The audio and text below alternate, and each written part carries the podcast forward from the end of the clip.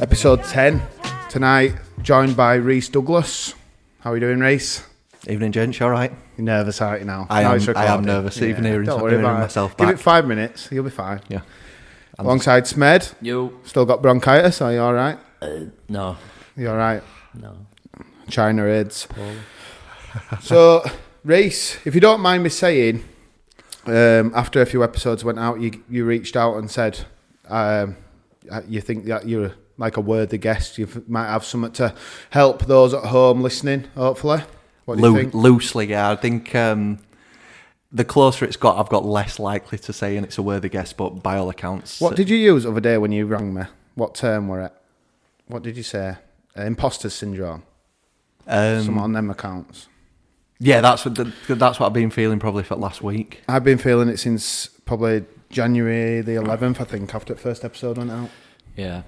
Uh, It's- thing is that like, it doesn't have to be like how I made my first million. That's a good thing about this. It can be just three blokes sat around the table talking. And I, I put something online earlier, and if one person takes one tiny thing away from it, then it's mission accomplished. You know what I mean? Everyone's got life experiences that obviously spill over into other people's lives. So yeah. Even if it's me that takes something away, or Jake, you know what I mean?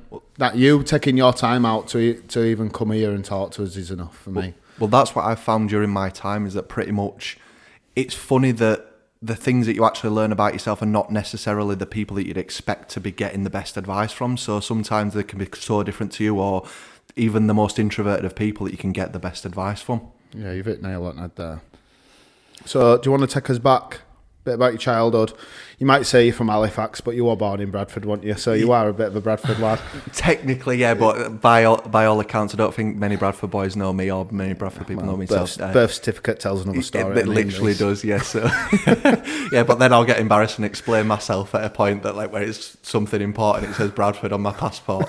Um, so yeah, so um, technically, I think we lived in a flat in Woodside until I was a year old. Um, then we moved to Low Moor. This was me, my mum, and my dad. Um, my mum and dad split up when we were when I was about six. My brother was two. Um, and for me, my mum was always kind of the mainstay. I, I always had a relationship with my dad and still have a relationship with my dad now, but my mum was kind of dedicated very much to being a parent. And for me, that's what always sticks in my mind is my mum had a terrible upbringing. This I won't kind of put to the front exactly what her childhood was about, but it was a very poor one. All the sort of things that you'd Im- imagine from a negative childhood, that was my mum's. So I think for her, it was quite obvious, quite young, that for her, her dedication was to being and having different to what she had. Yes. Um, so yeah, that that I always remember a small family unit. We've always had a small family unit of me, my mum, my brother. Obviously, I still went to my dad's every other weekend, or we had little breaks in between, but that was just the growing up phase. And um, yeah, so we moved to Hipperholme when I think, oh no, we moved to Northowram when I was six, and then quite shortly after, there were quite a lot of houses just from moving out and just ch- just changing locations. We went from uh, Hipperholme to Northowram, North Arran back to Low Moor, uh, Low Moor, um, back to Hipperholme, Hipperholme to next door in Hipperholme, then to um, I moved in with my dad in Shelf, and then it went to um, back to Northowram. So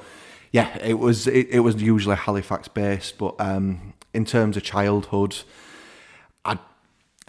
I'd say, I'd say by all accounts I had a good childhood really hmm. like I had a quite a privileged childhood on the basis of I had loving parents and like a parent that particularly couldn't ever do enough for us and I think that Yeah. that is that's a blessing in itself I don't think that you can ever like as long as you've got a love that's what anyone all can really yeah. ask for yeah Yeah. yeah as cheesy as that sounds to say No, no, don't. So when you said you had like the relationship your dad, were always there for you? Like, were, were the sort of, for me, I grew up with a very similar uh, situation.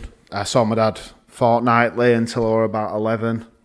Then um, he decided to move away, but that's his choice. That's I've I've never held any um, Grudge. grudge or hate towards him or anything like that. He wanted a better life for himself, his wife, and his daughter, and I respect that.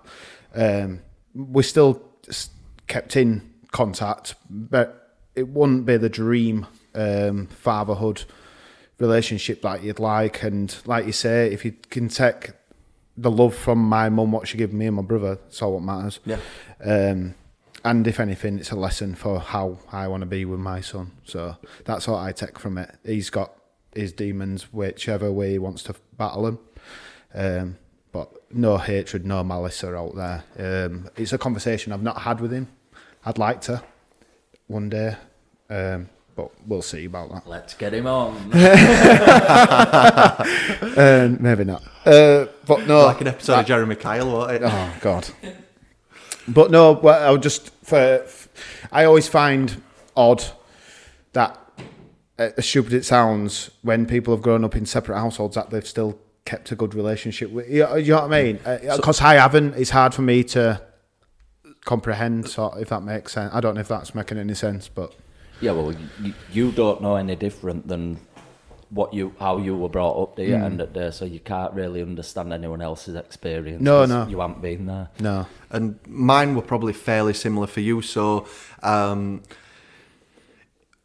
I did see I did see my dad, and then when my dad um, got his new partner, um, it ended up being quite fractious in the way that there were.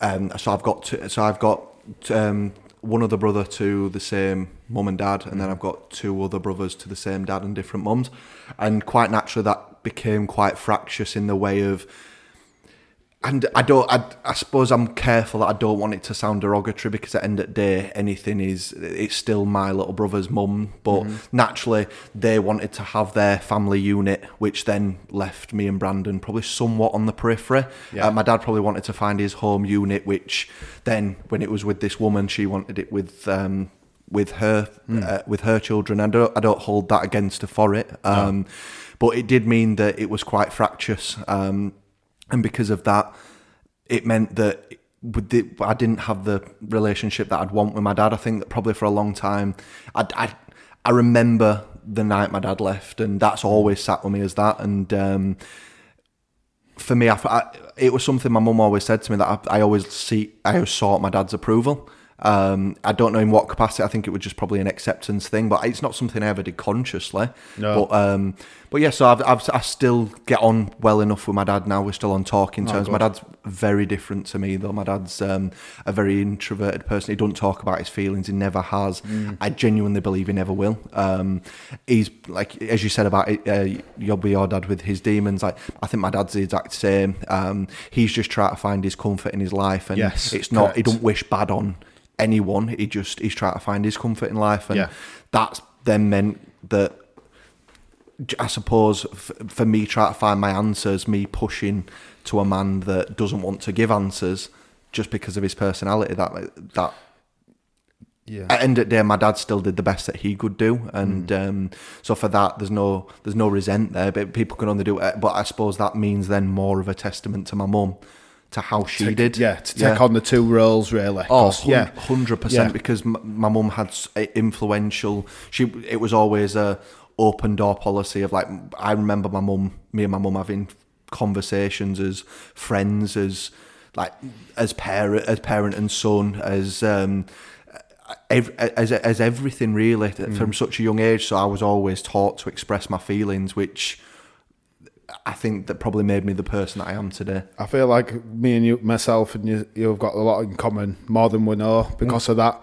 Like my mum brought uh, me and my brother up, and like you say, she she wears her heart on her sleeve. Yeah. I wear my heart on my sleeve, and I feel like my brother, it, it, it he'll tell you if something's up, but I feel like you have to you have Pry. to dig for it a bit.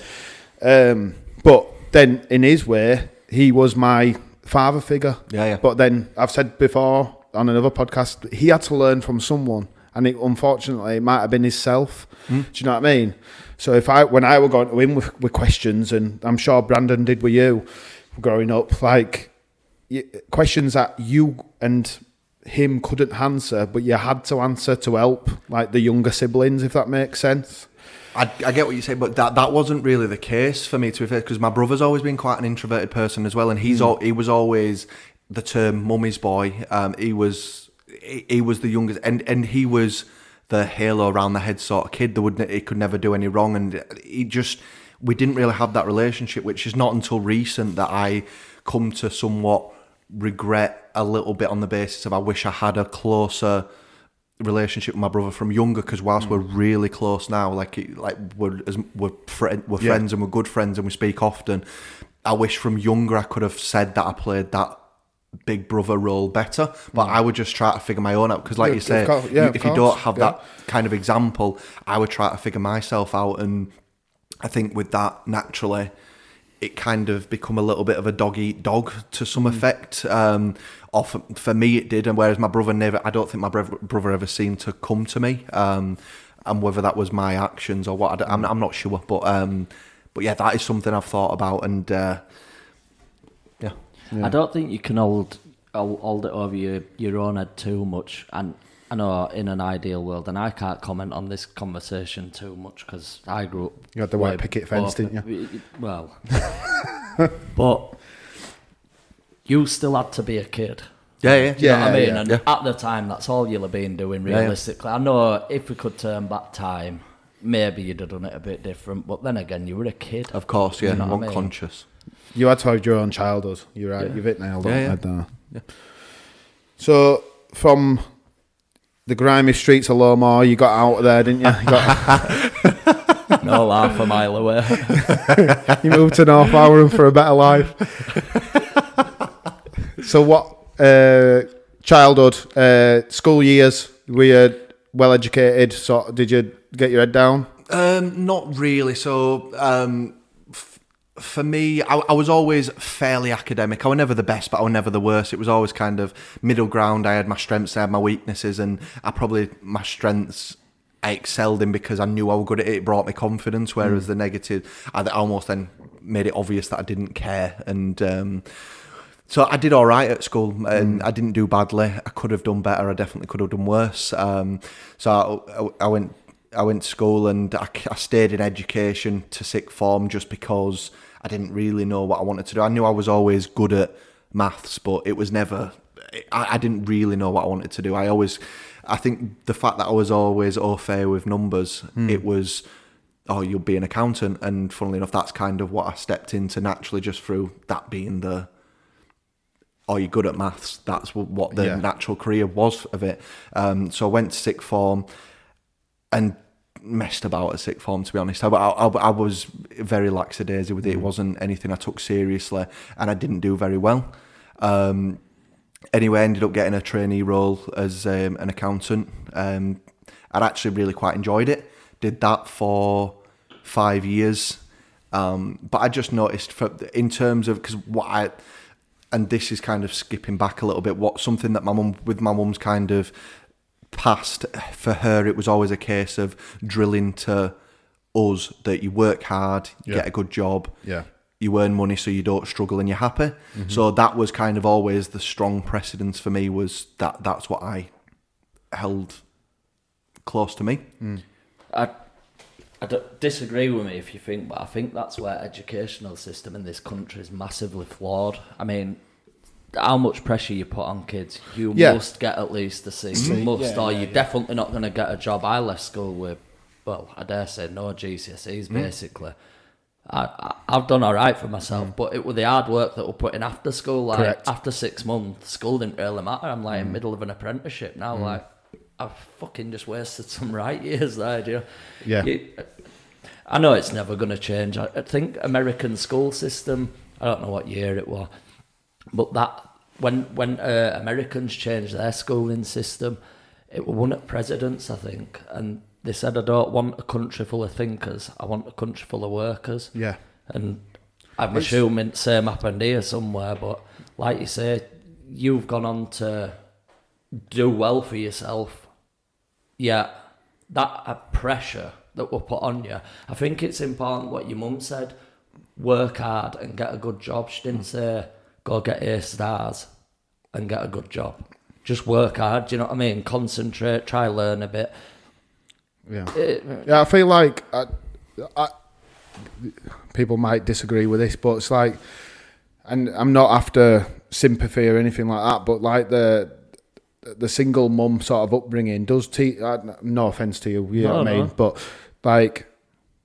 I, I I know you had two you've had two jobs for years to work and save Mm-hmm. and like I had I've had and yeah it might just be a coincidence that we both had two jobs and single mums and whatnot but I- I do feel like you said like you say Jake school teaches you they should teach you the basics of e- re- reading and writing but they need you learn more in life don't you Well, Like- when was last time you used algorithm I- at well, work? I am, mean, yeah. maybe you.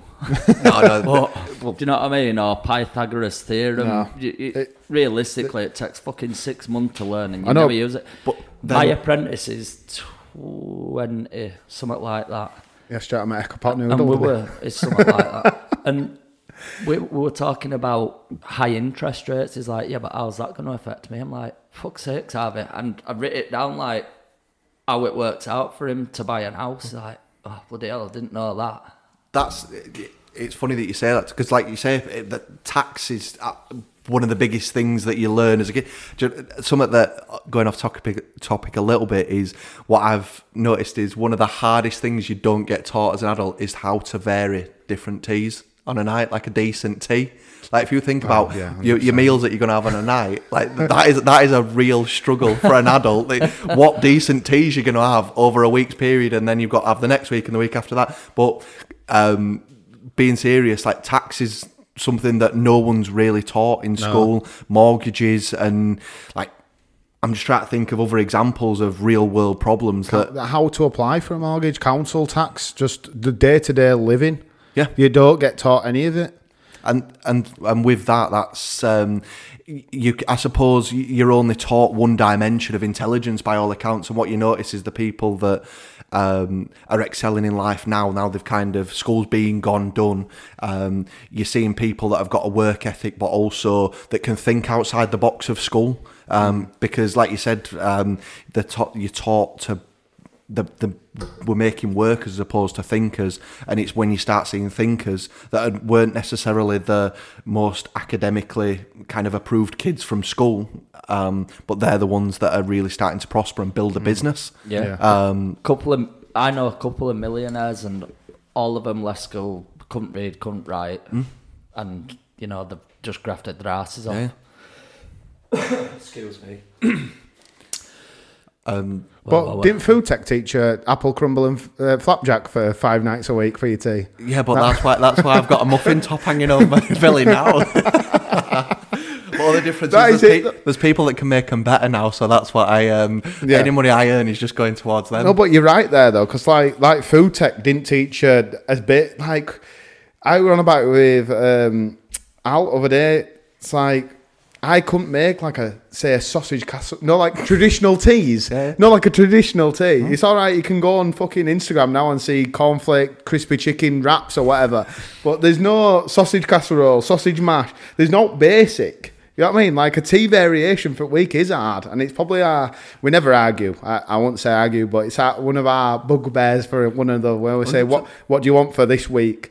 And it's like, I don't know. What about so and so? Well, we had that last week twice, and like, Yeah. all right, well, uh, fuck knows then. You choose. it's What do you do? Uh, see, I'm completely the other way around. So I worked away for God eight years, something ridiculous like that. And when we were away, we ate in restaurants constantly. So when you got home, all you wanted were home cooked food. You you already knew in your brain what you wanted. You know what I mean? You wanted Yeah. a nice, hearty, homemade meal. So like, without blowing me on trumpet, I'm a really, really good cook. As daft as it is, the first ever job that I got offered were to go to college and do chefing. Okay. And I'm like, nah, I'm gonna be a mechanic, me. I'm gonna get caked in grease and stuff. now, if you could say, Jake, there's hundred grand, go set something up, whatever you want. I'd open a bistro. Mm. that's what Yeah, they're they're what flying at minute, aren't they? That's what's like. Yeah, I love cooking. I, I, just I love putting- the whole idea mm. of food. I love, like, for us, me, and me, and wife and kids, when we sit at the table, it's TV's off, phones off, sit, tell me about your day, let's talk about stuff we're looking forward to, things we've got coming up. And it's just that, for me, it's just that family environment and sort of what it, you know, it's just that little bit of time where you can just enjoy something and Yeah. just enjoy each other's time, like really a bit of attention, really, yeah. undivided attention, I guess. Well, it's mm. teaching some family values. So the actual food is teaching family values beyond the actual domestic side of things, isn't it? Yeah, we, I did it other week with kids. They were they were both sat here. They had YouTube on or something ridiculous. I'm like, right, half an hour. I need you in kitchen. Why? Well, you'll see in half an hour. That were it then. Hmm. What, what what's happening in half an hour? What's, so I just got some like tortilla wraps out and some ham and tomato purees and stuff like that. I'm like, you're gonna cook your own tea. You're gonna make pizzas on tortilla wraps. You know what I mean? Hmm. Little fakies, but getting them involved and you know getting their hands dirty a bit and Yeah. just having fun with it and then cleared the plates but it's, I think it's just I don't know like you say it's just such an important thing that you're just not Not taught taught at all. We've gone off on a tangent a little bit, but uh, going with that, um, I went. I recently went travelling. Um, me and my missus have got a camper van, and we went around Europe for three months. And um, when we were in Belgium, I think it was, there's this family of uh, very stereotypical family of um, Mr. Mrs. Um, son and daughter, and you just saw uh, the son um, walking on a campsite, walking over to like the stations where you you can wash your dishes and stuff. Uh, just walking over, and then daughter just walking with um, the washing up liquid, and literally they're just mucking in, and you can see they've all made food together, but they've all just gone and done the part and washed up as well. The parents, they're only 25 meters away, so they can see what they're doing, but they've Yeah. just gone and washed up, and something like that. It's just mucking in. It's um, just teaching them some domestic discipline. That's it. Yeah. Correct. you Yeah, hit yeah. nail on head the other week didn't you you you were on about we were on about kids like, I don't know if it were on podcast or if we were just talking Mm. and KP said like y- your missus as a child and then they give it to you and say right good luck and that's it you're out and if Yeah. you don't know how to cook and you don't know how to work a washing machine then that's your fucking issue you better sharp work it out There's no NVQ in fathering or Yeah, che- no, parenting. parenting is that's what, what I you said. said yeah. wasn't it yeah right Yeah, I don't so, have a yeah. clue where we were with this podcast Uh, but you were just uh, an accountant, I think. You just Yeah, yeah. So, so um, I did I did that for five years. So I started that when I was nineteen. I did that through to being twenty four, and with accountancy, what I found was it was a it was a job that you did your years in order to progress, as a, mm. rather than being work ethic based. Yeah, yeah, obviously you are highly thought of by putting your hours in or putting your work ethic into it, but overall you still had to do your years and I think for me it was something that I wanted more my work ethic to reflect both my wage and kind of my advancements. Mm. So um, it isn't too dissimilar but then I went into a wealth management firm and um, trained to be a financial advisor yeah. So, what does what does that consist of? so wealth management is it, it is without being it's creating objectives but both financial and kind of it's looking into the future to establish people's objectives and putting plans in place for people to achieve their objectives whether that be sending kids to university whether it's going on a, a, a huge holiday that they need to plan for for years uh, retirement planning investment planning legacy planning um, it- it's all aspects of it but family pla uh, planning in terms of putting protection policies in place in case of one of the family members it, it, it spans across quite a, a varied Y- Yeah, yeah, it's very real life yeah. Can I, just go back a little bit? I just got a question for you. The term, if, if someone says I'm an accountant, Mm. you instantly think they're extremely. They've done Yeah, yeah, very, yeah. Mm. very well for themselves. yeah. But where where's the ground level of accountancy and where's sort of the top end of accountancy? So I, I agree. I think that I think historically it used to be a case of the accountant was not just the person that sorted the money, it was the business advisor, it was the financial advisor, and I think as time's gone on, it's split it's split out more to you've got accountants which are very much you've got two types of accountants. You've got management accountants, which are kind of dealing with the financials from within a company. So you, you have KP Limited and uh, KP's trading, and uh, you've got someone working for that company that is the the accountant within. So that that's called a management accountant, and you've got a financial accountant, which is someone doing it uh, doing it for other people. So KP, KP and Jake come to me, and I do their accounts. So. Um, and then you've got financial advice. They're all different qualifications nowadays. So, um, essentially, start accountancy now. You, book so you've got bookkeepers and accountants, and I'm I'm going to bore everybody to be fair, but uh, yeah, it's it is ultimately learning how to record keep from the bottom up, and that from a financial point of view can be probably minimum wage or not far off it. Right. But stepping up from that, you, you you're understanding bigger companies, more complexities, the laws around it, the taxation around it, and as you see that, you generally see that the um, the salaries increase and the size of the companies that you the profitability of the company. So there's certain accountancy firms.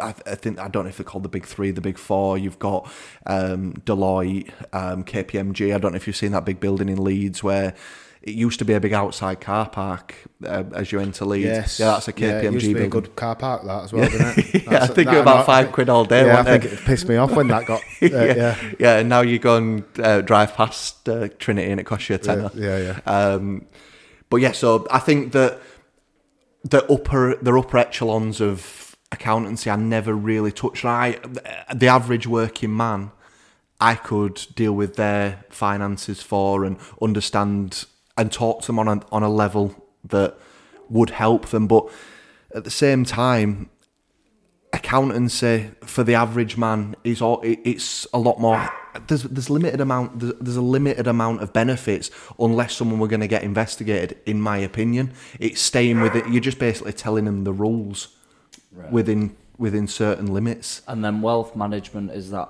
basically a completely different thing in a sense. Yeah. Even though it's dealing with obviously money. Yeah, so I see more of a benefit in financial advice than I do in accountancy personally. Uh, but uh, accountancy's definitely got its benefits, but for me, to the average working man that we're that we're typically used to coming across, I see much more of the value of financial advice. Financial advice, some people can misperceive it as get rich quick schemes. So um, people come to me and start talking about cryptocurrency or a particular stock and things like that. That's not really what financial advice is. That's more that, that to some effect that's gambling or an educated guess. Whereas financial advice is long term financial planning.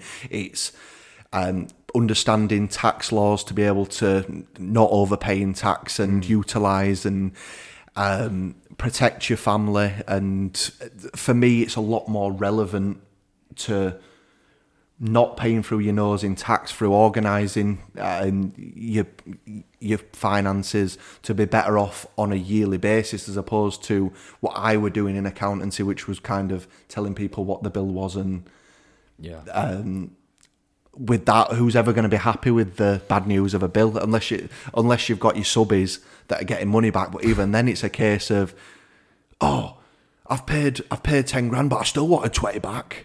Um, do you know what I mean? It's um, Yeah, yeah. it- it's it's quite a tough game as accountancy. It's a, a, a working class level. I find it quite a.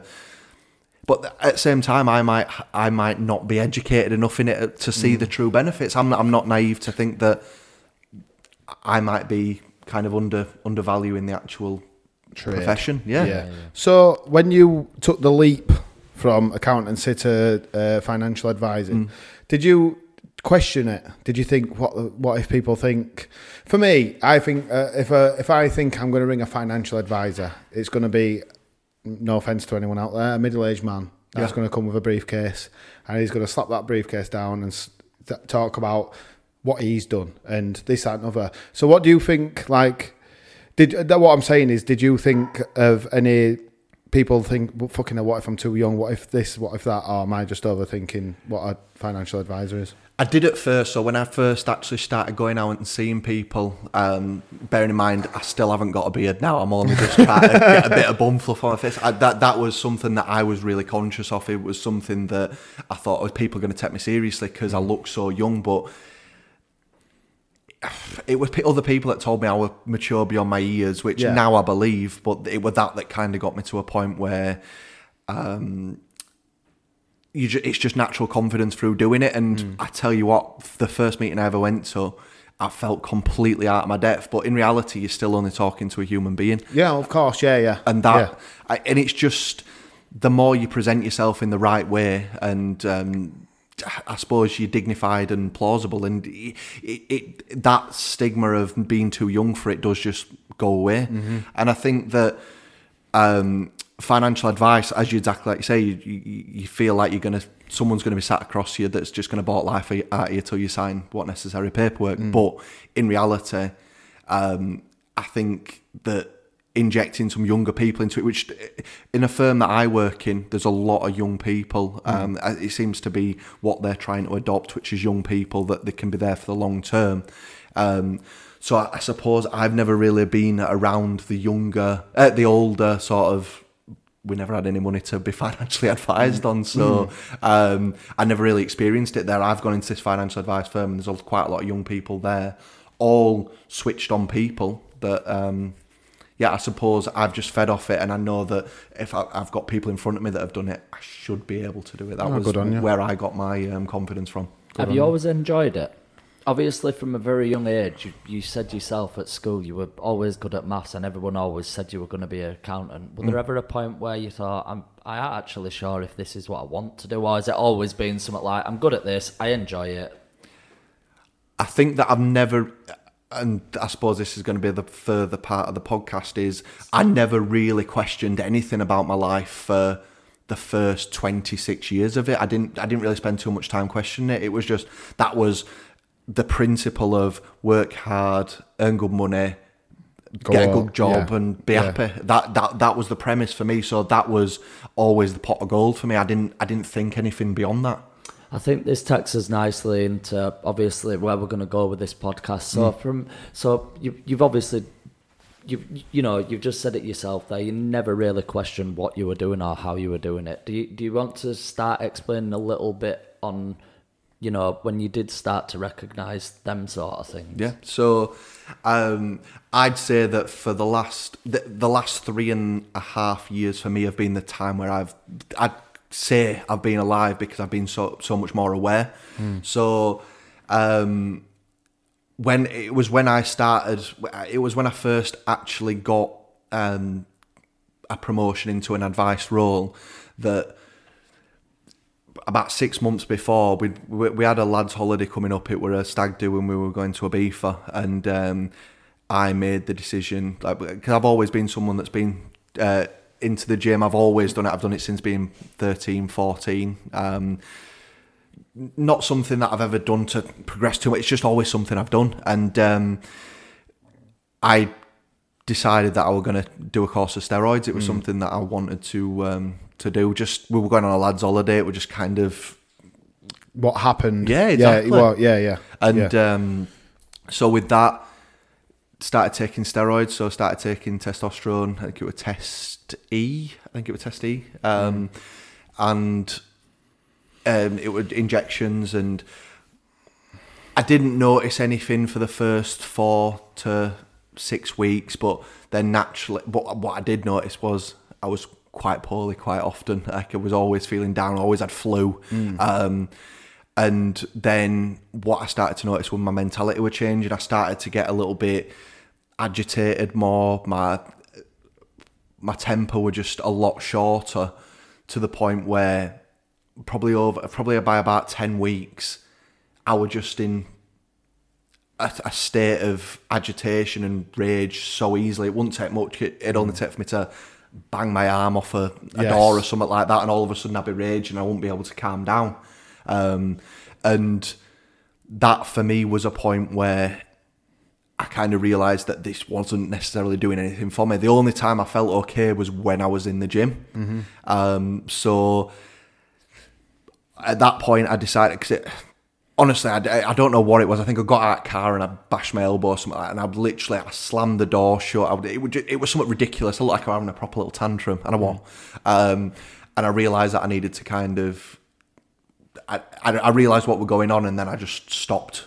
Um, So I hadn't had any real advice on steroids, really. Like, you've got people that give you the advice based on their kind of experiences. Just a couple of questions on steroids because that, like you said, I've not, not it's not something that I've uh, partaken in. But what's uh, average cycle? Is it 12 is- week. Twelve week. Yeah. So that's like 12 three to months. 16, isn't it? Depending on what, you, what you're taking. And that, that's only from my knowledge of it, obviously. yeah. It's, it's, it's very Yeah. limited. There's no specialist in talking to you about it. There's just the biggest gearhead in gym that'll tell you what he did at start. Yeah, if he's bigger than you, he knows Yeah. more than you. Yeah, And how old were you at, at this point? Did you say? So that was April, February, uh, March, April 2019. So what's that? Four years, four years ago. So I'll have been 25. So literally, you testosterone peaks at around that age Yeah, anyway, yeah, yeah. naturally, doesn't it? So when you're saying that you were aggressive and everything, but you felt fine in gym, that's probably because it were an outlet. Would I be right in saying yeah, that? yeah. I'd say, well, yeah. Big, yeah. Go on, you carry well, on. Yeah, moment, I'm going to keep putting in my questions. No, no, I'm do. Pretty slack to it all. Do you know? No, what I mean? it's for me. My opinion, my thing. What that it want, it want the rage at the time. Um, people might around me might disagree, but the rage at the time wasn't there. It were the mental abuse that I did to myself, basically. Um, body dysmorphia. Never felt good enough. Two steps forward, one step back. Felt saggy. Um, I just never felt good enough when I were on it, when I were off it, and it was just the state of mind that it, it put me in as well. It was disgusting, really. Like there's a time in my life, like probably similar age, 25, 24, 25, where I just want to erase it. But then, like you said earlier, if if I hadn't done it, I wouldn't probably be sat here talking about it. I, I'd probably still have that massive ego that I thought I had, which really, it were never me. That that time in my life were never me. Sorry to notice, KP, but can you see how like his body language has changed? He's Yeah, actually yeah. thinking about it, that- and that's and that's the thing. So like, for me, when I was in the gym, so I used to train with a lad, and we used to go religiously. We're only it, it was probably five times a week, but um, by all accounts, that's what I started looking forward to. Going to the gym and nothing else. Like I say, I, I was feeling run down all the time that I wasn't in the gym. Um, bearing in mind the other things that I was never taught to prop, how to properly inject, and because you were injecting in your glute, so you're injecting in your ass, and ultimately you're buying it from someone that you don't you don't you don't really know what it's it's all sketchy when you actually look back on it, but in reality, it was that it would it was that moment where I noticed oh, I need to stop this because I, I wasn't in control of my own mind, and um, at that point I made the decision that I, I'm just stopping. But again, I think from a limited knowledge, you have to do. I think it's called PCT, which is poor cycle therapy. Um, or is it P- is it post cycle therapy? Yeah, yeah. but how many people said to you, "Nah, don't bother"? Yeah, yeah, exactly. That's what I mean. And so, with, so with that, um, so I just stopped, and because I just knew that I couldn't be this level of angry because it was just going to get me into trouble. So is this on your first cycle? yeah. What, like halfway through it or something? So I, yeah, so I were about what I must have been eight weeks through, ten, Right. ten weeks through. And physically, what were going on physically? Like, were you looking like fucking Adonis, or were you still like, when's it kicking in? I'd, I'd noticed changes. I were in a better place, like both, I suppose, from a strength perspective. That's something you just see fly through roof, don't you? Um, in in terms of physical shape, I were in better shape. But like you say, from a body dysmorphia thing, it was almost when you wasn't in the gym, you just felt like a flat pancake all the time. Um, until you were in the gym, you'd get a pump on and you'd you'd feel Yeah. fucking massive again. Do you notice? Do you notice like obviously you go to the gym, you get your pump on, you look in the mirror, and you're obviously, as far as I'm aware, you start taking more more um, notice about sort of how, how things are promenading in certain places and your chest and your abs and all the rest of it. Is that what's causing the problem when you get home and the pump Yeah, settles pretty down? much. And then you're like, Yeah. oh, I'm I'd not say that fucking big at all. Yeah, to some effect. It was just like because you'd almost have a, a false perception of what you what size you actually were when Yeah. you, when you'd been in the gym to then when you left. Like you, you'd suddenly then just curl back into your shell and not be what you thought you was. You question if ch- you question if gym mirrors were white warped. you would. You'd. It definitely got you beating on yourself more than it did me because I, di- I didn't beat on myself all that much like I didn't think I, I wasn't in that much of a bad place it was the anger that I knew was the problem for me was you can see from KP's situation is it created a different beast Yeah. Um, yeah. Um, yeah. It, I don't. It's something. Uh, people listening, but it's never something I when I when I did it, I were open about telling people. Mm. Um, but quite embarrassed. I still am. Um, but like I say, if I didn't do that, I wouldn't be here now. I had to. I had to go through my shit to be a better person, basically.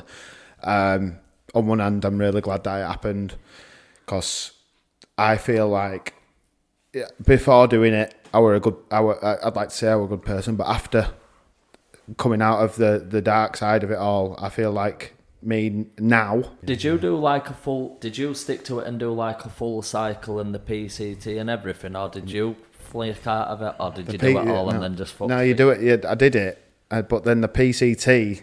Oh, yeah, is it P? It don't sound right. It is yeah, PCT, yeah, post yeah. cycle therapy. But I, I'm laughing now because there were so many people that said, "Nah, fuck that off." Like, uh, uh, but it's like stuff. How how, how naive I was. If I'd have known what I know about my body and my kidneys and whatnot, then I wouldn't even touch the stuff. Yeah, yeah. But it's like people are like, "Nah, it just goes through your blood, man. You'll be right." yeah, but your kidneys fucking filter your blood. You thick cunt. Why didn't I? Don't, I don't know. You just don't think. I remember I once talking to one of our friends um, who'd been on it, and they were on about coming coming off PCT and all the rest of it. I'm like, oh, so what is it like? Oh, you just do this thing called milk thistle. I'm like, all right, what what's that? Is that something that comes with like? No, I just get it from Holland and Barrett. It's about five quid. I'm like, and that's gonna save you. I don't think it, that that's for to whilst you're on it or something. Innit? is it something to do with your liver milk yeah, thistle Milk thistle. Yeah. um, this yeah, shows how educated that- that's you what I two mean, were. yeah. yeah, exactly. But then I suppose then it unearthed more problems for me because then when I decided, then when I stopped, I didn't take any PCT. I just stopped. I just let it. I just wanted it out of my body. Um, and naturally, if you're inject injecting testosterone into your body, your natural testosterone kind of producing hot, um, receptors, they then They stop. Go, yeah, they're going old. don't Uh, yeah, so bearing in mind then you have knackers like peas, Mm-hmm. um, then I wasn't getting the injected testros- test- testosterone into my body and I wasn't getting the natural producing testosterone into my body. So that's what the PCT is to bring your Supposed to natural level you level out, back yeah. to Yeah. I think baseline. I think Clomid, is what which is what they found in um, Conor Benn's system, is typically like Allegedly. uh, yeah, allegedly, yeah, of course, allegedly. What in the meat that yet? no, it was high. It was a lot of eggs, wasn't it? Oh, eggs. Okay. Um, but yeah, I think that's typically a PCT. I think it's actually something that inhibits estrogen.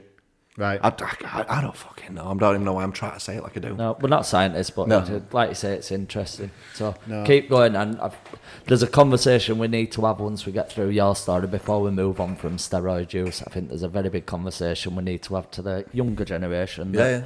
Might, Hopefully or even the 31 year olds that have actually questioned whether it's a good idea. It's not. Well, That's the what I've conversation. End told. of. Don't, As you- don't do it. as you Stick were to your saying- fucking protein. Yeah, anabolic protein that USN did. That was sick. That. I um, but as you were saying, like it's made you the person that you are. Like I've always said to my myself that like I want to be a wise person. Like I want to be able to give genuine advice based on genuine experiences. So if anything else, it's given me the ability to say why someone should or shouldn't do it, or at least give them the information based on my experience to mm. let them make a decision as to what whether they do it or not. If anyone wants an experience, come talk to me and you'll see me curl into a shell like I just did when we were talking. yeah, your t-shirts couldn't have become a Like Michelangelo from Teenage Mutant Ninja Turtles. man. Can I just say for all listeners, I do apologise about the barking that you keep hearing, but It's not unless I me and Reece on gear again. Unless I go tape my dog's mouth shut, there's no what I can do about it. So bear with me. They might go to sleep. They might not. right. So you've uh, you've come off it. Yep. Literally just come off it. So, as I said, knackers were like peas, and then obviously I've stopped taking it, and um, I've got no, I've just got no testosterone in my body at all. Um, naturally, with having a missus that had its issues, um, I, I don't even know, I don't even know how to say it in a in a way that doesn't make me cringe. Like I just had no sex drive whatsoever. Um, it just it had gone. I, I just had nothing in my body, um, and that then led to me struggling with intrusive thoughts. So I had a lot of intrusive thoughts and questions and obsessions about whether I were gay because obviously at that point I couldn't. I, I, I couldn't perform in any way. I just had no in me. Um, and I remember the first time that I had that thought and it scared the life out of me. And obvi- like from my perspective, I'm not homophobic. I have no issue with people being gay, but for me, it was just a completely foreign thing. Just come and just pause there. so, wi- with the steroids, did that? Would you say that stepped with your mental health a bit? Did you? Did that like? Pro, did that step it on? Oh, thousand percent. Yeah. So, um, yeah, obviously coming off, I just felt I just felt low for probably eight nine weeks. Just I just had nothing in my body. Like I was constant. I, I- just couldn't feel good about myself in any way. I was just I was just so flat. Um, and I just started to feel a little bit better. Um, so obviously the initial point of taking steroids was to go on this stag do, um, to look good for this stag do. Um, the stag do were in Ibiza, so just about got to a point where I felt all right. Went to Ibiza, did what you do in Ibiza, um, and then came back. And the day I got back, I was told that I was moving into an advising role. So just to put it into context, I was I was always in an office based role where it was a nine to five, eight, half eight till four, whatever. And then I was going into a, an advising role that I was in charge of my own diary. So I've always been a structured person. I've, I've always been in a like an organised sort of role, and then to go into a job that you was completely in control of everything yourself, or the structure wasn't just set in stone. It blew my mind, um, but it just created anxiety in me that I'd never felt before. Like I was just anxious beyond belief. Um, I've always had periods of anxiety in my life where I've felt it. Like, uh, for example, my driving test. So, first Yeah. driving test I had, I think first one I didn't even turn up to because I didn't sleep for two nights before. Mm. Second one I went to failed because I was just so nervous I couldn't be on accelerator. But just important things in my life I've always been anxious about. But that was a time where I, it was just overwhelming anxiety. And for me, it was just something that uh, it was just in my mind. It was nerves. It was just nerves because it was something different and something new. But obviously, from then I'd gone from steroids to nothing to Ibiza to a change of lifestyle. Um, Do you feel like that on top of like the hangover and whatever else? When you know the the the highs of highs of Ibiza, Yeah, just yeah. coming back to work and then getting this pressure bombarded on you, it wouldn't have helped at all, would it? oh, 100 percent not. And that's that was it. It just it was just overload. It was Yeah. just complete. It was just it was just complete overload to something I couldn't explain. And from that, then it was a month from then I was changing from my role, and then I was nervous all the way through. I, I, I was battling my nerves all the way through. It was just conscious. Uh, it was just constant anxiousness. Um, and then from that, started doing the role, and what I found was because I was in charge of my own diary, it was very much a case of I. I'm just trying to. I'm just trying to articulate it in the right way. Um, I was just always sat with it in my mind, so that whilst I was then back, I was still struggling with the intrusive thoughts about Yeah, being gay and stuff like that. So that then was another kind of thing that had pulled the feet, uh, rug from under my feet that I, I wasn't sure about. Like I, did, it, I was questioning everything about myself, bearing in mind I had a I had a missus at the time, and it was something that I was battling with. And don't get me wrong, it was something that I was talking to her about, but at the same time, it didn't make it any easier. No. Um, so kind of compiling all them things together, what I was noticing was I was going in cycles of I'd be okay. Monday, Monday, uh, Monday I'd be all right. Tuesday I'd feel low. Wednesday, Thursday I'd start picking myself up. Friday I'd feel better because it would get into the weekend. Saturday I were good. Sunday I felt shit again, and it, that it was just a cycle of like, and every week started to have that same pattern of the days I'd feel crap. Um, and then I, what I noticed was as I was going through time, that cycle was speeding up. So that that one cycle would then start coming twice in the week, and then over the period from when I started that job in September to the end of October, that cycle were getting faster, and um, to the point where I was having that same cycle every day, multiple times a day, and it got to a point where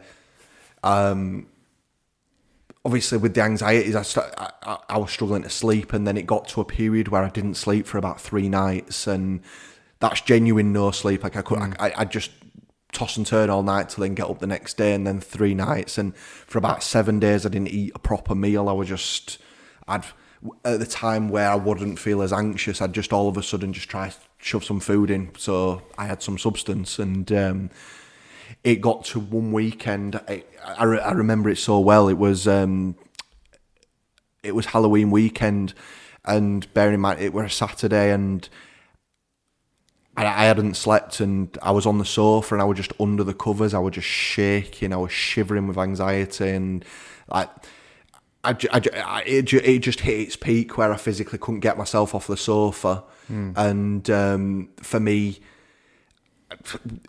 I would try, um, I would try, anytime I get out of the covers, I'd just have like a little panic attack. I'd just have a little anxiety overwhelm. And, um, like that were, because with the intrusive thoughts were getting worse and worse and I was just feeling worse and worse. And that were the first time where I felt that I was ready to die. Like I, it was the easier option for me to die.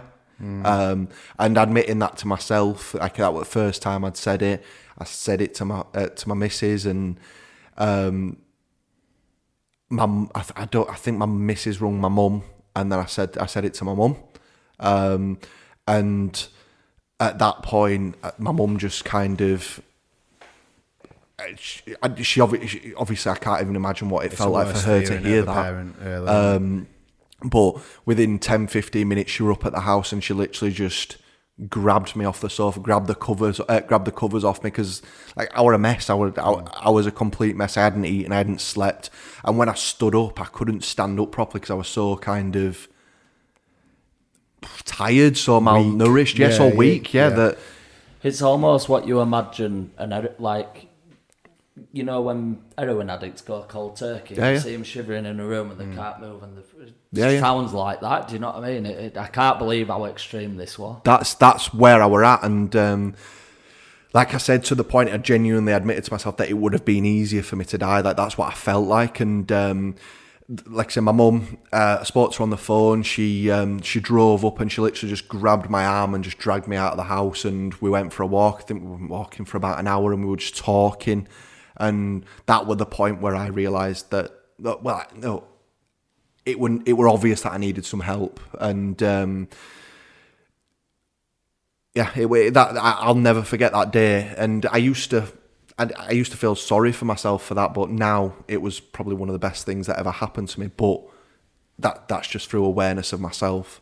Um, so my mum took me for a walk, and uh, luckily through my work, I have private medical insurance. So um, at this point, I rang the provider and asked if there were anything I could do for some counselling, and they put me in touch with a therapist over in Keighley, um, a lady called Samantha Masley, and I went and saw her. And um, at this point, it was t- it was then when she told me that I was uh, that, that had OCD and obvious depression, um, and for that it gave me a little bit of clarity. It really did because at that point it was like, well, what are all because throughout this whole process I was having all these thoughts that were something that had never been had never been a thing in my life, and all of a sudden I was absolutely swamped by them. I couldn't sleep with them. I, everything was revolving around them. I'd try, I, I, and because I was trying to understand them, it just creates that obsession and cycle. How much of this would you attribute to the fact that you took steroids? Um, Do you think it were an accelerator in something that were underlying, or Yeah, hundred percent. I don't think it was the cause, but I think it was an accelerator because I've always had, I've as a ch- even as a child, I'd go through little periods of just being down for a day or two, not being able to explain it, and then I'd just come out of the other side of it. So I obviously had that sort of um, sensitivity within me. It just, it's, it just grew it, and I think then throwing me out of a routine of my normal life, it just, it, there was a lots of different factors about it. Then factor in no sleep, not being able to eat properly. It would just not training? yeah, yeah, not yeah, not training, of course. Yeah, so I were exercising. So that's something that for me has been has always been a mainstay that I just I couldn't be bothered with anymore. Um, and yeah, so that it just all attributed to something that it came to a complete head. So, for any young lads listening and any parents of young lads that they might suspect may go down this route, Particularly I hope young you're lads, it could be taking, uh, well. taking into account here that Reece did this on basis that he wanted to look good on a lad's holiday and it only lasted for eight weeks. And this was the start of absolute Armageddon for you. Yeah, personally, yeah, So for anyone listening, I know it's great to look good, and we're absolutely influenced by social media and social pressures. But I think what you're talking about here, both of you, I hope that if this reaches one young lad that's toying it over in his head, all right, yeah, you might look good with your top off for a week on holiday, but this is potentially the uh, the downside of it. So sorry to interrupt No, you no. there. I thought it was just really important to get that. Hundred percent. I think that look, everyone's not going to experience the Yeah, same correct. uh, Yeah. symptoms as me, and my, my symptoms are different to KP's. And some people have had n- n- no problems, and some people have had good experience. But I think you've got to be aware, be aware of the negative sides of it to be able to make an informed decision. And uh, for me, it was never worth it. Went on reflection. Um, That's the thing though, on reflection. Mm. If you could go get a blood test done before and they took your blood and went, yeah, you'd be absolutely fine, you. Yeah. Crack on, 12 weeks, do your PCT, you'll look great, and mentally you'll be absolutely fine. Unfortunately, it doesn't exist. It's a it's a gamble, however you Hundred look at percent, it. yeah, yeah. And why gamble with your own? It's different gambling with money to gambling, uh, gambling with your own health or your life, really. And it's not just as you heard from that. It wasn't just my life. Naturally, going and saying that to my mum, saying that to my partner, it was it has bigger ramifications. Yeah, because your mum would have just gone home that night and slept all right, would you? For- Oh no, like you know what I mean? For past, for process. next m- months, won't she? She will. Years. Uh, yeah, but it, wa- there, there will have been a fine line for your mum to not want to pester you, but want to check in on you, sort of thing. Do, does that make sense? Well, Is my that- mum's always struggled in ways from due to her childhood, and I think that my mum's been an absolute pillar of strength, but Mm. hers is having to be strong. Like it- th- in that sort of, she's put absolutely everything into her sons, and kind of will probably. She'll she'll probably put an element of her own dignity and her own success on her sons, and then for her son to come back and Yeah. say that, Yeah. it's it's undignifying for for her, and it's something completely out of her control. Just um, by At what point did did you tell your mum, or did your mum find out that you'd been dabbling in gear? Were it so much she sort of knew anyway? Or No. It, when all this came out, you're like, mum, look, this is what happened. This is sort of been a contributing factor. yeah, it was afterwards. Like I've always been quite open with my mum, so um, it it was after. I, I don't know how long it was after, um, but I did tell her. Yeah. Um, my my missus knew the whole time, um, and she recommended that I didn't do it. She um, she told me it was just one of them that I just. We're a young lad just doing stupid shit. Hindsight's a wonderful Of course thing, it is. isn't Um, So where? Yeah, after this walk, then what? Uh, what did you do to help yourself? Where where did it go? So, um, like I said, that, so for me, I ended up, um, I ended up going to, to therapy, and it was something that were covered under my private healthcare. So I was lucky enough that it didn't actually end up costing me anything, and uh, like this. It, it were, hu- I think it were a hundred pound an hour. Um, So it wasn't, so it wasn't cheap, and it was just something in in reality that I probably took for granted a little bit because I didn't realize the value of it at the time. And to be honest, I wasn't that. I don't like using the term mental health as such, but like I, struggles and difficulties were actually never something I really appreciated because it were because I were always quite naive to some effect. Whilst I knew, whilst I had my sensitivities, like it, it was never a thing that I thought, oh, it's a, it's a thing. It was not. I, I didn't see the value of it. So then when I got I got my diagnosis, it didn't that didn't go very far, but it did help me kind of shed a bit of light on where I was at. But for me, it was I was doing two sessions a week because it would get into a point where I was feeling low. Um, I'd go from feeling okay to low, and it was the mood swings that I was getting. So I was going from being okay to really low. That's what I'd find. That's what I found really difficult because it was exhausting. It was the the mood swings um, and not being in control of it. No matter what I was doing, I couldn't control how I was feeling. Um, and the therapy were make were making me more and more aware of what I was going through, but it it still couldn't let me have a grip of how I was feeling. So obviously, I was quite well practiced with talking because I were open with my mum anyway. We're never talking about things were never really a difficult thing for me, but then getting a handle on my moods because for me creating a routine was always what made me feel better. It was always what allowed me to kind of create my own happiness or stability. Mm. And then that being take away, taken away i was just in no man's land of knowing how to get a handle of how to make myself feel better getting techniques they'd make me feel better to some point but they just the laws were too much um, to a point where like i said i was just I, I, I had the word suicide chasing me around my head at work. Um, and I would just, I'd just be sat there in tears because it was just chasing me. Like no matter where my conscious thoughts were, that's what were just flickering in my head. Um, and I think it was, it, was just after New Year in 2000 and 2020 that then I decided that I needed to go on some sort of medication because whilst I'd been doing therapy for two months, whilst I was somewhat better, it, like as, as I go back to it, it was just the mood swings. I couldn't get control of them, so that was the point where I decided that medication because I didn't want to go on medication. If I were always, it was probably a dignity thing. Like I wanted to create my own happiness. Yes. um, it's a naivety, but that was what my thought process was. I want to create my own happiness and do that through my own um, routine. Yeah. And um, yeah, so I started taking medication, and that um, I took in sertraline, um, and that that helped massively in terms of the mood swings. Um, and it going on medication was not something that I took lightly because it was something I really wanted to avoid. Um, but it was something that I had to do because I just couldn't get a grip and of of myself. And after about three weeks, I started to feel better to the point where then mood swings, them ups and downs, were not being anywhere near as ups and downs. They were, I was starting to level out, and it just meant that the actual.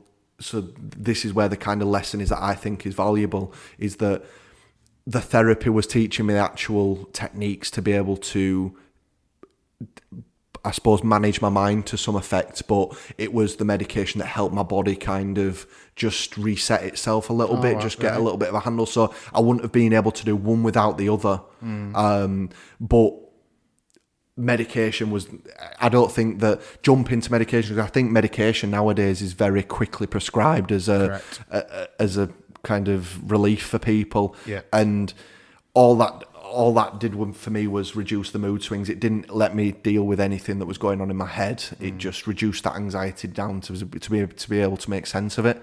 And that's where I'd probably recommend to people don't just jump to medication. I think that something that I've learned over time is that and most people say we mentioned about James Smith earlier, but things like getting eight hours sleep, making sure you're drinking enough water, going and man- managing your stress and um, exercising enough, and making sure your nutrition's constantly improving. Yeah, Yeah, you don't yeah. need to be spot on, but that they're the biggest things that I'd say sustainable kind of well-being are based off because you can take medication have therapy but again if you don't have them things in place Hmm. you know you still ain't got a grounding and I think we spoke about it with Dave Kay, didn't we?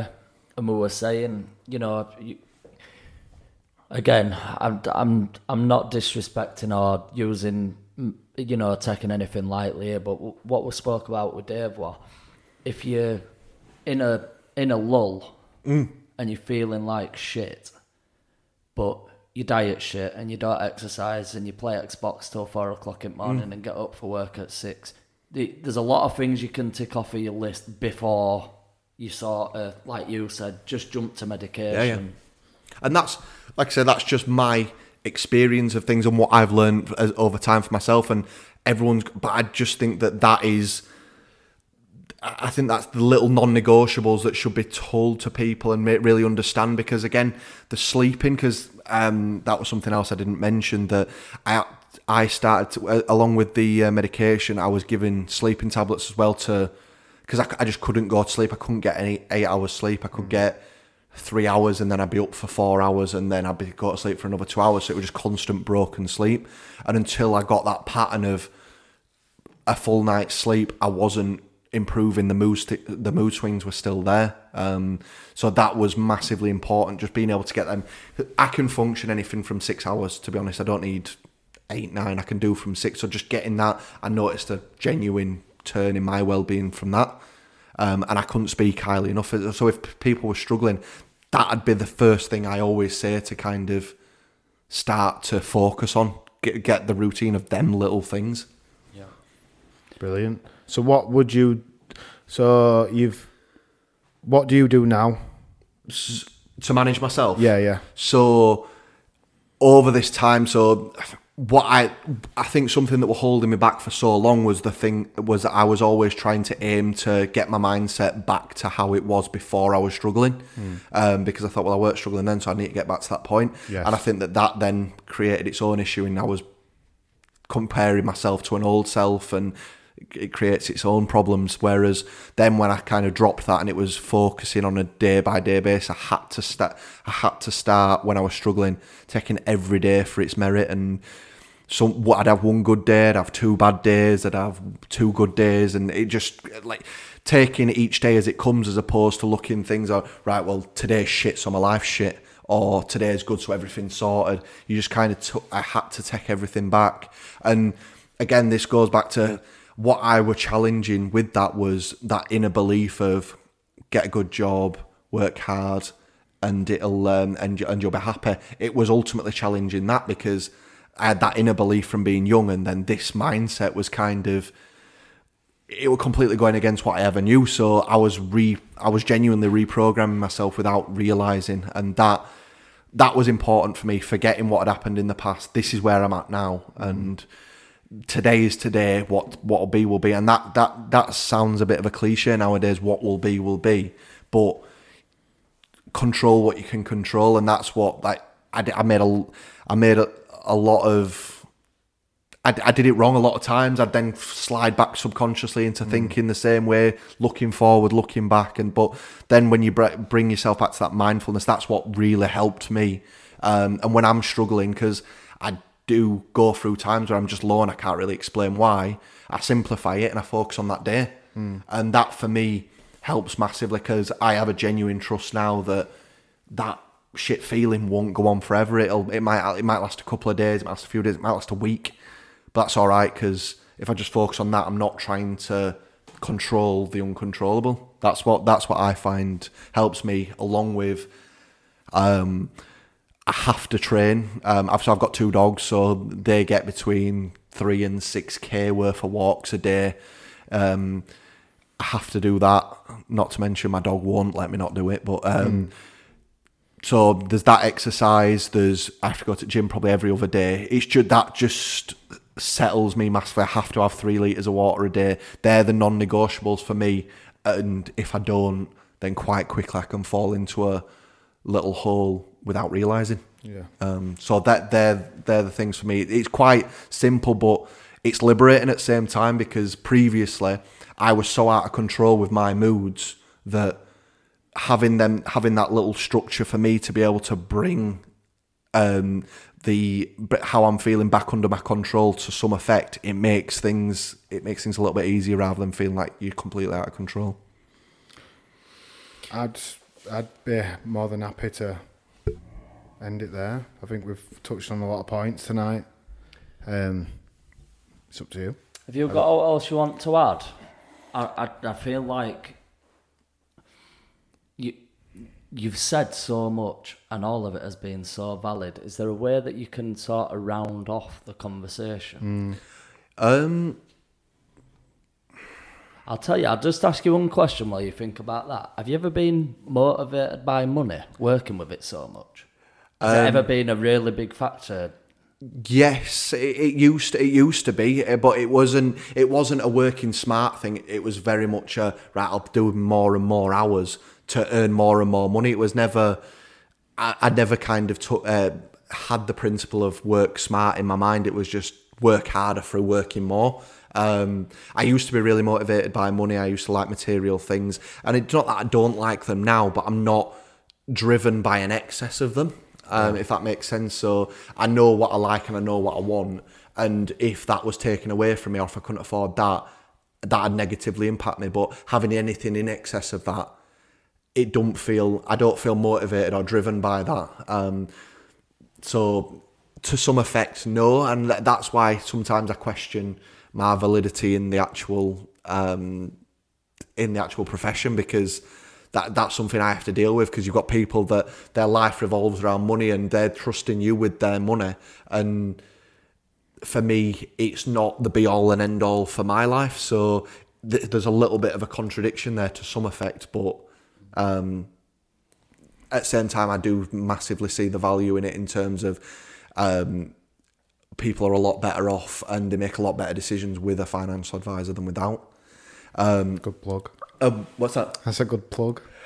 No, but I'm quite interested in that really because what- for me, don't, if I had 50, 60 grand sat in a drawer, I'd think I might go get a financial advisor and see what I can do with that. But realistically, uh, is there a lower limit of when you should be speaking to a financial advisor or Not at all, really, because if you think about it, go, going back to when we were talking about the different areas of financial advice, it starts with protecting your family. So you've got two kids. I don't know what the earnings are like between you and your missus, but it let's just say you're the breadwinner. If something was to happen to you, then I suppose you'd be putting the the correct policies in place to make sure that your family would be all right if something was to happen to you. It's quite morbid to talk about, but that's financial advice. It's making you aware of the potential consequences of negative things happen. That's financial advice.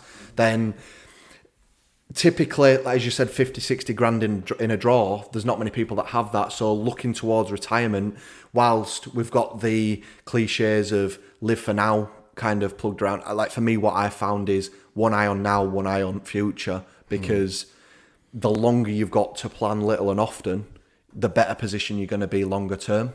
And even with, there's other aspects that. So, in, diversification's a big thing in financial advice. So whether that's in property, whether it's in stocks, whether it's in um, commodities, what whatever you want to put it, that this is.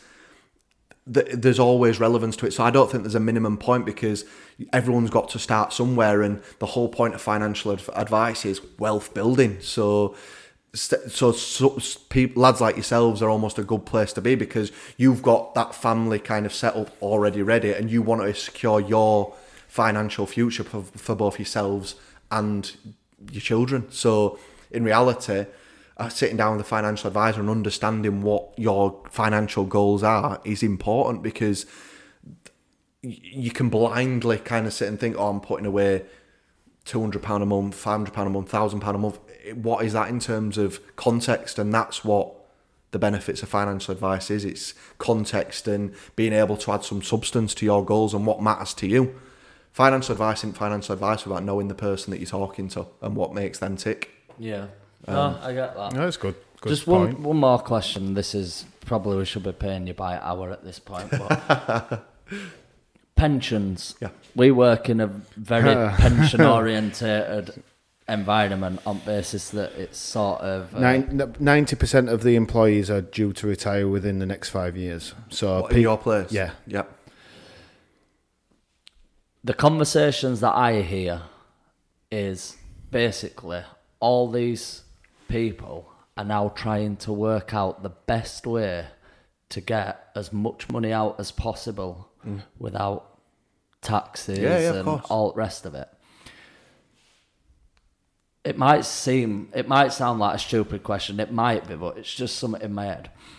We work all his life, we get taxed on it, we put it into a pension. Then when we draw out of a pension when we finish work and we get taxed again, then the money that we walk away with, every time we spend it, we pay a tax on it. Yeah, yeah. Why don't we just put money in shoe boxes? Well, that's what they're ultimately trying to make harder and harder, it isn't is. it? That's why we're put, moving towards a cashless society.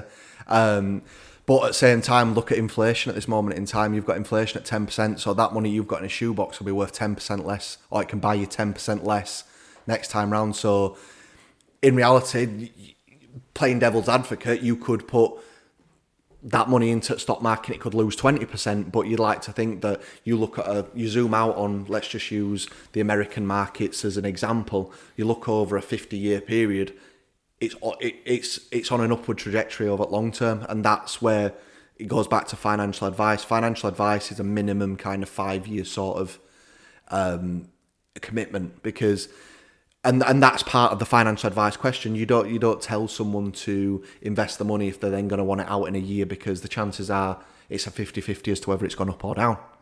Um, but these people, it's a lot about knowing the rules that are set there by the government. There's all the so if you look at there's there's always the idea of the rich and the poor, but rich stay rich. But that's because there's there's allowances there to be used. There's rules there to be utilised. It's firstly knowing them, and secondly implementing them. Because some people will have the mindset of well, it's my money, I want it out now. But you're taking money from a taxable environment of a pension. So let eh, let's say someone they've got 50 grand in a pension say right i'm going to take 50 grand out of that pension now well that 50 grand's going to be taxed so but in reality only for it to sit in your bank account for it to then lose money with inflation. And this and, and making decisions is as important as not making decisions in financial advice in my opinion well, i'd say ask any financial advisor. It's stopping people from making them rash decisions as much as anything. Um, Yeah, And I both- appreciate that. That, like you say, it's an insight for us because I mean, drawing as pensions, last thing that we're thinking about, but uh, we do well- hear a lot of it. Mm. No, we think about it a lot, but getting there is forever away. That's what Yeah. the thing is. and that's again it's for me it's one eh, based on my values it's one eye on now one eye on future mm. because you don't want to get to 60 years old and thought fucking I've got loads of experience but I'm nothing so I'm going to work till I die Yeah. and then there's no point hoarding everything away to get to retirement and then your ill, ill health means that you don't eh, get to experience it mm. because it's just the next person that That, that's me and you. Last two points, if you don't mind. no no of course Um, like to get a bit of a closing message from you. Just you know, advice based on your learnings, basically, not your financial advice, but life. Um, and also, have you got any goals and aspirations moving forward? Things you'd like to do, achieve?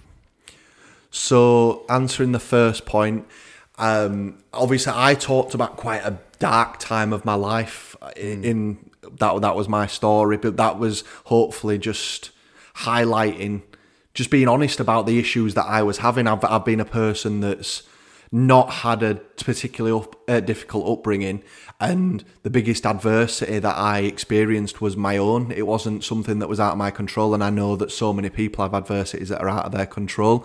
So for me, it was very humbling to be in that sort of position, and I've had to work to go from a suicidal point to probably, I'd like to say and proudly say that I'm kind of consistently the happiest I've ever been, and that's just through learning and being self-aware and kind of being aware of an ego and dropping that as much as possible. And for that, I always just say, just be a student and learn, uh, because and going back to what I said right at the beginning, you can learn stuff from people that you expect the least, the, the, the people that you least expect to give good advice usually give the good advice because it's from a di- completely different ex- perspective of what you think. Um, so that's that's how I always try to um, do things. Is always just be a student and learn, um, even if it's just from yourself, being aware. Um, I think there's a lesson in that. And secondly, in terms of aspirations and goals, um, so for me, I want to see. I, I quite simply want to see as much of the world as possible. That's that's I think one of the biggest lessons for me. Um, and just always challenge myself because like whilst I'm not a particularly competitive person, I'm competitive with myself and I think that being a better version of yourself, as cliche as that sounds, like challenging yourself in some way, um, just always, just always be better. Um, obviously, the, as, as I've talked about, there's times where that, but that just because you're going through hard times, it don't mean you're better in some way. There can be better, being better through showing compassion, understanding other people's point of view, or being a better listener. I'm the worst bastard in the world for butting in on people and wanting to say, but like it's always something I want to do better is listen to people, and that there can be ways you can be better, not just physical money in the bank or size of your house or um, you, you understand you what makes you happy or what makes you happy is actually quite a shit word to use in it? Because it's an emotion. Whereas I, I always like to say balance because understanding where the balance is for you because if you have too much good you get blindsided by it bad and if you have too much bad You don't appreciate the good. yeah then, do exactly. It's um yeah I think happy. Just to contradict you here, I think happy is such an important word. Like it's only what six Yeah, I'll go letters, I'll go fuck five myself, mate. letters. Five letters. Yeah, five, letters. But there's a you know there's so many different avenues of happiness. It's it's crazy, and one thing that I've took away from this from both of you, being at your lowest, hmm. Has certainly helped you. you. It's been it's been your biggest motivation to get to where you want to be, or to at least go on that trajectory to where you want to be. That, that's both of you. That that's you too. No, that's a band. Dick. just um, saying so I am going to finish on this because I can talk shit forever. But um, for me, when when I'm when I'm going through one of them times where things aren't all that great, like I do. What gets me out of bed is not wanting to feel in that place that I went were, were at before. So, like in reality, it gets me up. So I use that negative as a positive. So, um, yeah, like you say, it, it's a motivation to not be in that sort of place. Well, Reece, thank you very much for your honesty. Thank you for your time, and I'm more. I don't. I don't. I can't point into words how happy I am for you. Just, just to say that you, like you said earlier, you, you're now well balanced. Mm. Yeah. All So- my skeletons are here to be seen, mate. well, that's it. You good on you. Yeah. Thanks a lot. Thank you. Likewise.